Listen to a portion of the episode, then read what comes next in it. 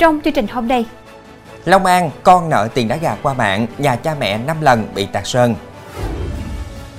tìm bị hại trong vụ làm giả hợp đồng chiếm đoạt 7 lô đất ở An Giang. Nhộn nhịp ngày hội mùa nước nổi ở An Giang. Tạm giữ cô gái trẻ chuyên đột nhập đám cưới để trộm tiền mừng. Cảnh báo xâm nhập tài khoản Telegram để mạo danh lừa đảo. Quý khán giả đang theo dõi chương trình Cửa sổ Đồng bằng phát sóng lúc 18 giờ mỗi ngày trên đài phát thanh và truyền hình Bến Tre.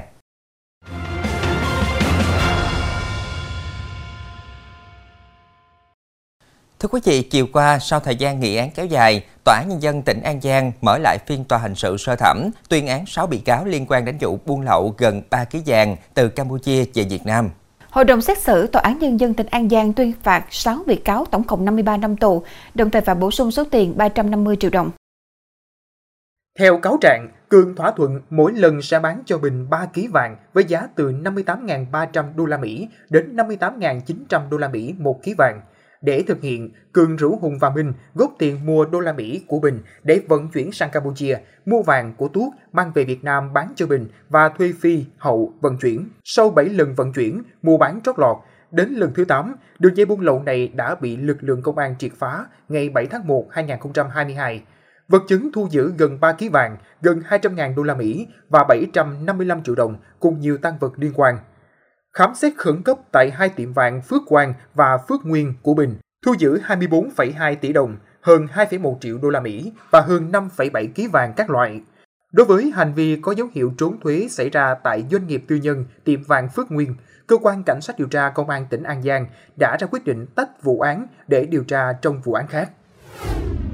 Cơ quan Cảnh sát điều tra Công an tỉnh An Giang đang điều tra xác minh làm rõ vụ án lạm dụng tín nhiệm chiếm đoạt tài sản xảy ra tại huyện Châu Phú liên quan đến bị can Lê Hoàng Vũ, sinh năm 1985, ngụ thị trấn Vĩnh Thành Trung, huyện Châu Phú. Quá trình điều tra xác định lợi dụng sự tin tưởng của gia đình anh Tê, ngụ huyện Cao Lãnh, tỉnh Đồng Tháp, là anh em bà con bên vợ giao tiền mua 7 nền nhà, đứng tên giấy chứng nhận quyền sử dụng đất. Vũ đã làm giả hợp đồng mua bán đất rồi tự ký và ghi tên người khác vào hợp đồng. Thông tin giả làm mất giấy chứng nhận quyền sử dụng đất để xin cấp lại lần hai, nhưng không cho gia đình anh Tê biết. Sau đó Vũ đem bán 7 nền nhà cho người khác, chiếm đoạt tổng 3,94 tỷ đồng, bao gồm tiền vốn và lãi. Biết được sự việc, anh Tê làm đơn tố giác hành vi của Vũ. Sau đó Vũ bị khởi tố, bắt tạm giam. Một người phụ nữ ở xã Thanh Vĩnh Đông, huyện Châu Thành, tỉnh Long An vừa trình báo công an về việc căn nhà đang ở liên tiếp bị một nhóm đối tượng tạt sơn.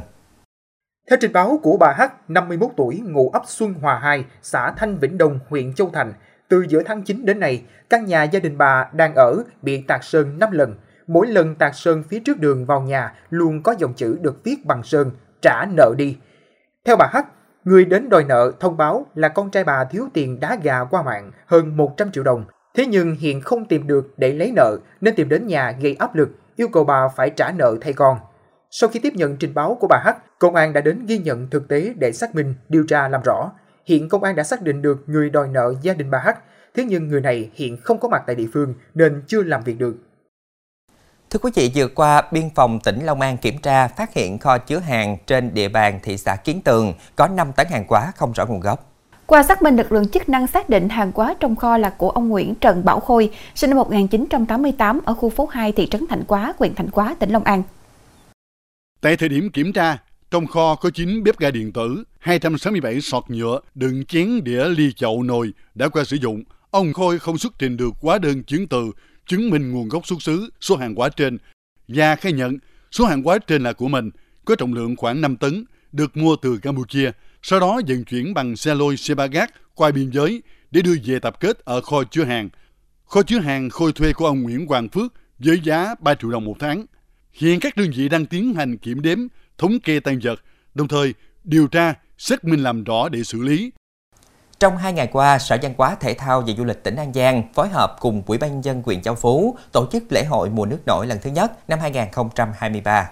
Sự kiện thu hút nhiều khách tham quan thưởng thức bánh dân gian và đặc sản miền sông nước, trải nghiệm nét quê trên vùng đất Láng Đinh. Ngày hội là hoạt động vui chơi giải trí sôi động sau thời gian huyện Châu Phú có chủ trương xả lũ, tạo phù sa cho 1.390 hecta đất sản xuất nông nghiệp và cũng là điều kiện để nhân dân và du khách có dịp về với vùng đất địa linh nhân kiệt, nơi có đền thờ Quảng Cơ Trừng Văn Thành, được công nhận di tích lịch sử văn hóa cấp quốc gia.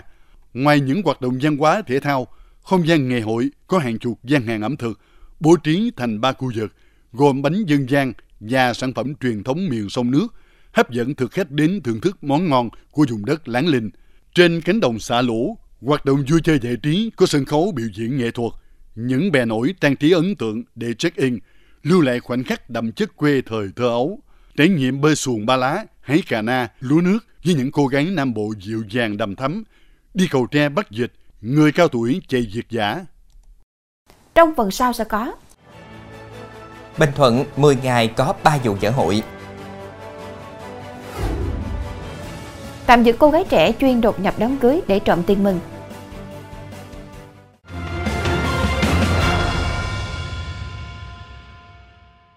Thưa quý vị, mấy ngày gần đây trên địa bàn thành phố Phan Thiết, tỉnh Bình Thuận liên tiếp xảy ra nhiều vụ dở hội với tổng số tiền lên đến hàng chục tỷ đồng. Theo Công an tỉnh Bình Thuận, việc điều tra xác minh chứng minh tội phạm trong các vụ dở hội gặp nhiều khó khăn do việc tổ chức hội đều do những người tham gia tự thỏa thuận với nhau. Cụ thể, ngày 17 tháng 10, vợ chồng bà V là chủ hội Vân Mây cùng hai con nhỏ mang theo đồ đạc bỏ đi khỏi địa phương và chưa rõ đi đâu. Đến nay đã có 91 hội viên đến trình báo đã nộp tiền hội cho chủ hội Vân Mây hơn 19 tỷ đồng. Hai ngày sau tại Mũi Né, thành phố Phan Thiết, một chủ hội khác là bà T cũng bị tố giác bể hụi. Bước đầu công an xác định có khoảng 50 người bị thiệt hại trong đường dây hụi này với số tiền hơn 5 tỷ đồng và chủ hội này không có mặt tại địa phương. Đến ngày 25 tháng 10, hàng chục người dân đã đến chợ Phú Thủy tìm bà C, 32 tuổi, chủ tiệm bao bì gia vị ở thành phố Phan Thiết. Tuy nhiên, bà C không có mặt tại địa chỉ trên, đi đâu làm gì không rõ. Như vậy, đến thời điểm hiện tại đã xác định có gần 200 hội viên của ba đường dây hụi kể trên, với số tiền các hội viên đã nộp là hơn 40 tỷ đồng và cả ba chủ hụi đều không có mặt tại địa phương. Hôm nay, Công an thành phố Tân Uyên, tỉnh Bình Dương đang củng cố hồ sơ tạm giữ tài xế Nguyễn Trung Hậu, 47 tuổi, quê tỉnh Đồng Nai để điều tra vụ tai nạn xe container cán chết một bảo vệ dân phố và làm một bảo vệ dân phố khác bị thương xảy ra vào đêm qua. Qua xác minh ban đầu, tài xế Hậu khai nhận quá trình điều khiển phương tiện có dấu hiệu buồn ngủ. Hiện vụ việc đang được điều tra làm rõ. Nạn nhân là ông Dương Thanh Hắc, sinh năm 1981, bảo vệ dân phố ở phường Khánh Bình, thành phố Tân Nguyên. Theo thông tin ban đầu, đêm qua lực lượng công an phường Khánh Bình cùng bảo vệ dân phố đi tuần tra đảm bảo an ninh trật tự trên địa bàn. Khi lực lượng chức năng đang dừng tại ngã ba giao giữa đường DT747B và đường Trương Quang Định thì bất ngờ bị xe container lao tới tông trúng. Hai bảo vệ dân phố không kịp chạy thoát nên bị xe container tông. Sự việc khiến ông H tử vong tại chỗ, một người khác bị thương được đưa đi cấp cứu. Lê Hùng Minh, 26 tuổi, ngụ tỉnh Bình Dương, đã nổ súng khi có người ngăn cản việc bắt cóc một cô gái là người yêu cũ của mình, sau đó giam lỏng nạn nhân tại một khách sạn để níu kéo tình cảm. Hiện Minh bị công an huyện Bắc Tân Uyên, tỉnh Bình Dương tạm giữ để điều tra hành vi tàn trữ súng quân dụng và bắt giữ người trái pháp luật. Theo cơ quan công an, đêm 25 tháng 10, Minh cùng một người bạn lái ô tô đến địa phận xã Bình Mỹ, huyện Bắc Tân Quyên để tìm gặp chị Phan Như Y, 23 tuổi, quê tỉnh An Giang nói chuyện. Khi đang nói chuyện, Minh yêu cầu Y lên xe ô tô, nhưng chị này không đồng ý. Lúc này Minh đã khống chế, ép chị Y lên xe. Thế vậy, một nam thanh niên gần đó đã chạy ra can ngăn, rồi lao vào đánh Minh. Bị đánh, Minh nổ súng làm nam thanh niên quảng sợ bỏ chạy và may mắn không bị thương. Nhận được tin báo, lực lượng cảnh sát hình sự đã nhanh chóng truy xét. Khi phát hiện Minh đang giam lỏng Y tại một khách sạn ở thành phố Thủ Dầu Một, các trinh sát đã bí mật bao dây giải cứu Y và bắt giữ Minh cùng khẩu súng. Bước đầu Minh khai nhận do muốn níu kéo tình cảm với Y nên đã làm như vậy. Hiện tại, lực lượng công an vẫn đang truy tìm nam thanh niên giúp sức cho mình. Cơ quan cảnh sát điều tra công an tỉnh Bình Dương cùng công an thành phố Dĩ An đã hoàn tất công tác khám nghiệm hiện trường vụ một cô gái tử vong do vết thương đâm sâu vào bụng.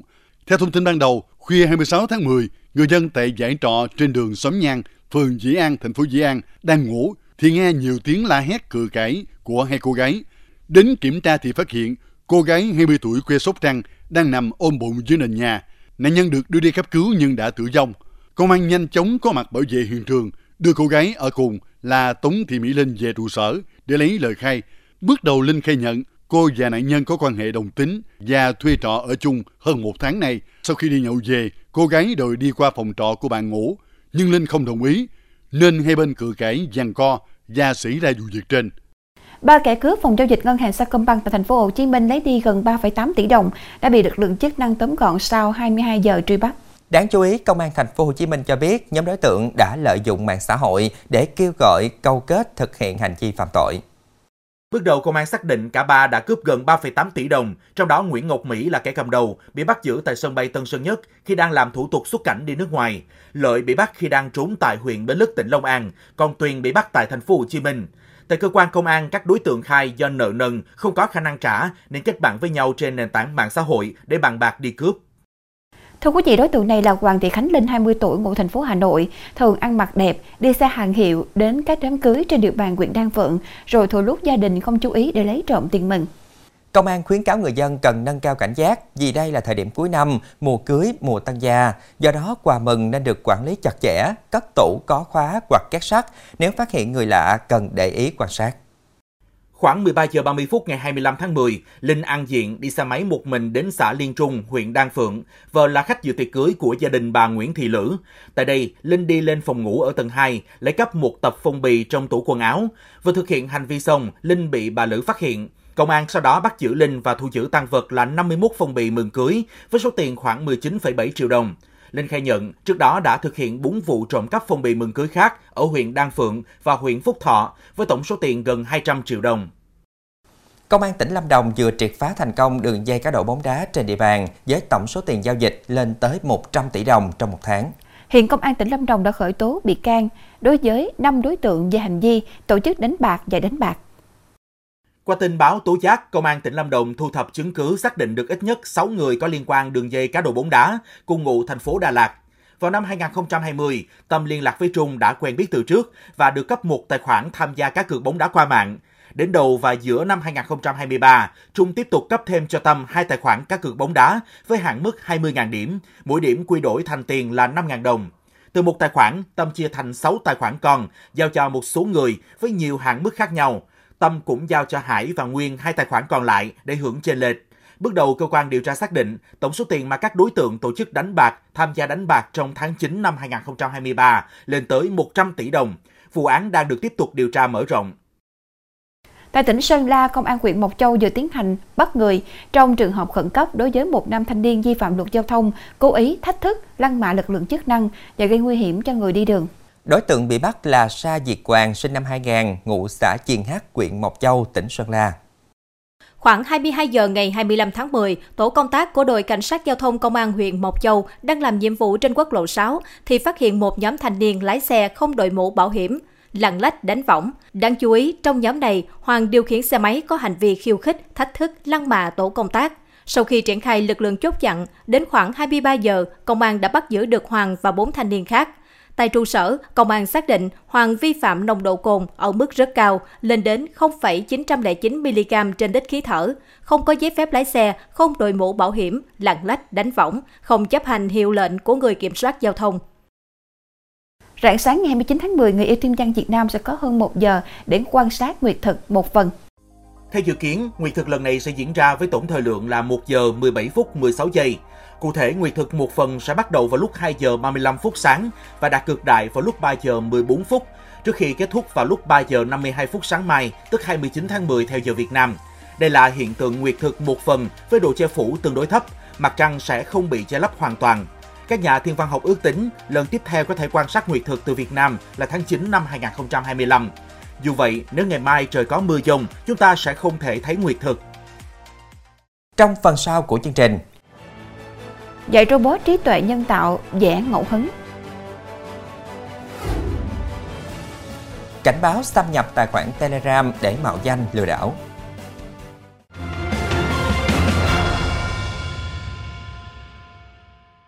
Trở lại chương trình là tin thế giới, nghi phạm vụ xả súng hàng loạt khiến 18 người chết, 13 người bị thương ở thành phố Lewiston, bang Maine tại Mỹ đã chết. Nghi phạm Robert Hart được phát hiện đã chết trong khu rừng gần thị trấn Lisbon, quận Abracosin thuộc bang Maine. Vụ xả súng xảy ra vào tối ngày 25 tháng 10 giờ địa phương tại hai địa điểm ở thành phố Lewiston là sân chơi bowling Square Time Recreation và nhà hàng Scamangis Bar and Grill, cách nhau 6,5 km. Ít nhất 18 người chết và 13 người bị thương sau vụ việc. Card được chính quyền mô tả là một người hướng dẫn sử dụng súng đã qua đào tạo, từng là chuyên gia cung cấp xăng dầu khi làm nhiệm vụ tại căn cứ quân sự dự bị ở Saco, Maine. Các quan chức thực thi pháp luật cũng cho biết tên này có tiền sử bệnh tâm thần và từng bị đưa vào cơ sở tâm thần trong 2 tuần vào mùa hè năm 2023. Sử dụng trí tuệ nhân tạo để huấn luyện các cánh tay robot, sau đó cùng chúng vẽ nên các bức tranh. Đó là cách mà một nghệ sĩ Canada sử dụng để cho ra đời nhiều tác phẩm trong một thời gian ngắn. Các tác phẩm có tên là vẽ ngẫu hứng phức tạp được trưng bày tại phòng triển lãm London, Anh.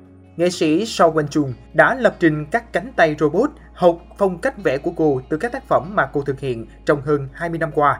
Ban đầu chúng chỉ bắt chước, nhưng sau đó những cánh tay robot lấy cảm hứng từ cô để thực hiện các nét vẽ của riêng mình. Nghệ sĩ Chung nảy ra ý tưởng, huấn luyện và hợp tác với AI vào năm 2016. Đến nay, cô đã lập trình được 5 phiên bản của hệ thống vẽ mà cô đặt tên là Đầu. Những cánh tay robot được sản xuất theo yêu cầu và hướng dẫn của Chung. Sử dụng chính những dòng code của cô, Chung cũng cho biết đôi khi cô sử dụng cảm biến thu thập hoạt động điện não đồ của cô để sáng tác cùng đầu. Các nhà khoa học Brazil đang phát triển một loại vaccine hứa hẹn giúp điều trị nghiện cocaine và crack là chất dẫn xuất của cocaine, một dạng ma túy đá. Vaccine Caliscoca đã cho thấy kết quả khả quan trong các thí nghiệm trên động vật. Các nhà khoa học hy vọng vaccine được áp dụng trong điều trị người cai nghiện cocaine. Vaccine Caliscoca có ưu điểm ít tốn kém hơn và không cần bảo quản lạnh như nhiều loại vaccine thông thường. Caliscoca hiện sẵn sàng bước vào giai đoạn thử nghiệm cuối cùng trên người. Nếu được phê duyệt, đây sẽ là lần đầu tiên vaccine được áp dụng trong điều trị cai nghiện cocaine.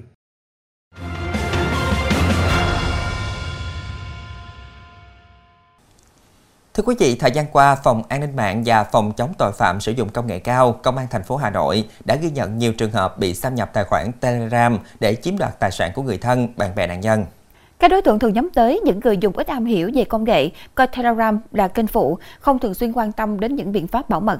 Vì vậy, khi bị các đối tượng xâm nhập và cùng sử dụng tài khoản để lừa đảo, hầu hết các nạn nhân đều không hay biết. Thủ đoạn của các đối tượng là giả mạo Telegram, gửi tin nhắn thông báo yêu cầu xác minh tài khoản qua một đường link. Khi nạn nhân truy cập vào đường link này, sẽ phải cung cấp các thông tin theo hướng dẫn. Từ đó, các đối tượng dễ dàng đăng nhập vào tài khoản của nạn nhân nếu tài khoản này không xác thực hai bước. Sau khi xâm nhập thành công, đối tượng sẽ mạo danh, nhắn tin với người thân của nạn nhân để mượn tiền. Khi nhận được tiền, các đối tượng ngay lập tức xóa các tin nhắn này, khiến người bị xâm nhập tài khoản không phát hiện được. Telegram cho phép người dùng có thể thêm sửa xóa dễ dàng các cái tin nhắn, đoạn tin nhắn và trong bất kỳ thời gian nào chứ không phải là chỉ trong giới hạn một khoảng thời gian nhất định dẫn đến câu chuyện và các cái tin nhắn nó không được toàn vẹn dẫn đến việc là khi cơ quan chức năng yêu cầu cần phải xuất trình những thông tin bằng chứng về lừa đảo thì rất khó có khả năng có thể truy vết được những đối tượng. Đã có nạn nhân bị lừa hơn 200 triệu đồng với chiêu trò này. Vì vậy, để bảo vệ tài khoản Telegram, người dân có thể thực hiện một số thao tác bảo mật tài khoản như bật tính năng xác thực hai yếu tố, thường xuyên kiểm tra các thiết bị đang đăng nhập tài khoản và xóa ngay những thiết bị không phải do mình sử dụng. Nên tắt thông báo nhận tin nhắn từ người lạ, nếu không cần thiết, hãy giấu số điện thoại cá nhân trên Telegram. Tắt chế độ tự động tải file để tránh tải những file chứa mã độc. Bên cạnh đó, có thể áp dụng ba nguyên tắc vàng khi giao dịch trên không gian mạng để tránh bị lừa đảo. Nguyên tắc đầu tiên là phải chậm lại. Thứ hai là phải kiểm tra xác thực những thông tin mình mình nhận được. Ví dụ như bất kỳ những cái giao dịch online nào hoặc là những giao dịch nào liên quan tới tài chính là phải xác thực được thông tin. Thứ ờ, ba nữa là dừng lại. Khi mà đã xác thực được thông tin là phải dừng lại không gỡ bất kỳ một cái tiền hoặc là thông tin gì với những tính năng đặc biệt, Telegram đã trở thành công cụ được nhiều kẻ lừa đảo hướng tới để chăn bẫy người dùng. Những hình thức lừa đảo trên Telegram diễn ra ngày càng nhiều, tinh vi hơn và nhắm vào nhiều nhóm đối tượng khác nhau. Để hạn chế tình trạng này, theo các chuyên gia, cần có sự tham gia tích cực của tất cả các bên, đặc biệt là việc áp dụng các biện pháp kỹ thuật để bảo vệ người dùng. Có một biện pháp mà tôi nghĩ vẫn luôn luôn cần phải chú ý, đấy chính là công nghệ. Công nghệ để mà chúng ta quản lý được đối tượng à, tham gia thì đây là một yếu tố mà à, cũng rất cần chú ý trong thời gian tới thì nó không chỉ là các nhà cung cấp dịch vụ mà ngay kể cả các cơ quan quản lý nhà nước cũng cần có một cái sự phối hợp để chúng ta quản lý được à, định danh à, đối tượng à, và quản lý được cái trách nhiệm đối tượng và thậm chí là chúng ta có thể đánh giá được độ tin cậy của các đối tượng khi tham gia vào mạng. Cũng theo các chuyên gia, quan trọng nhất vẫn là bản thân của người dùng cần phải nâng cao nhận thức, tăng sức đề kháng trước các nguy cơ, rủi ro trên mạng. Đặc biệt đề cao cảnh giác khi bỗng dưng nhận được đề nghị vay mượn, chuyển tiền qua mạng xã hội. Chú ý thiết lập các biện pháp bảo mật cho tài khoản của mình. Khi phát hiện trường hợp nghi vấn, người dân cần báo ngay cho cơ quan công an nơi gần nhất. Thông tin vừa rồi cũng đã khép lại chương trình hôm nay. Hẹn gặp lại quý khán giả vào lúc 18 giờ ngày mai trên đài phát thanh và truyền hình Bến Tre. Minh Tuyền Hải Đăng xin kính chào tạm biệt và kính chúc khán giả một buổi tối với thật nhiều niềm vui.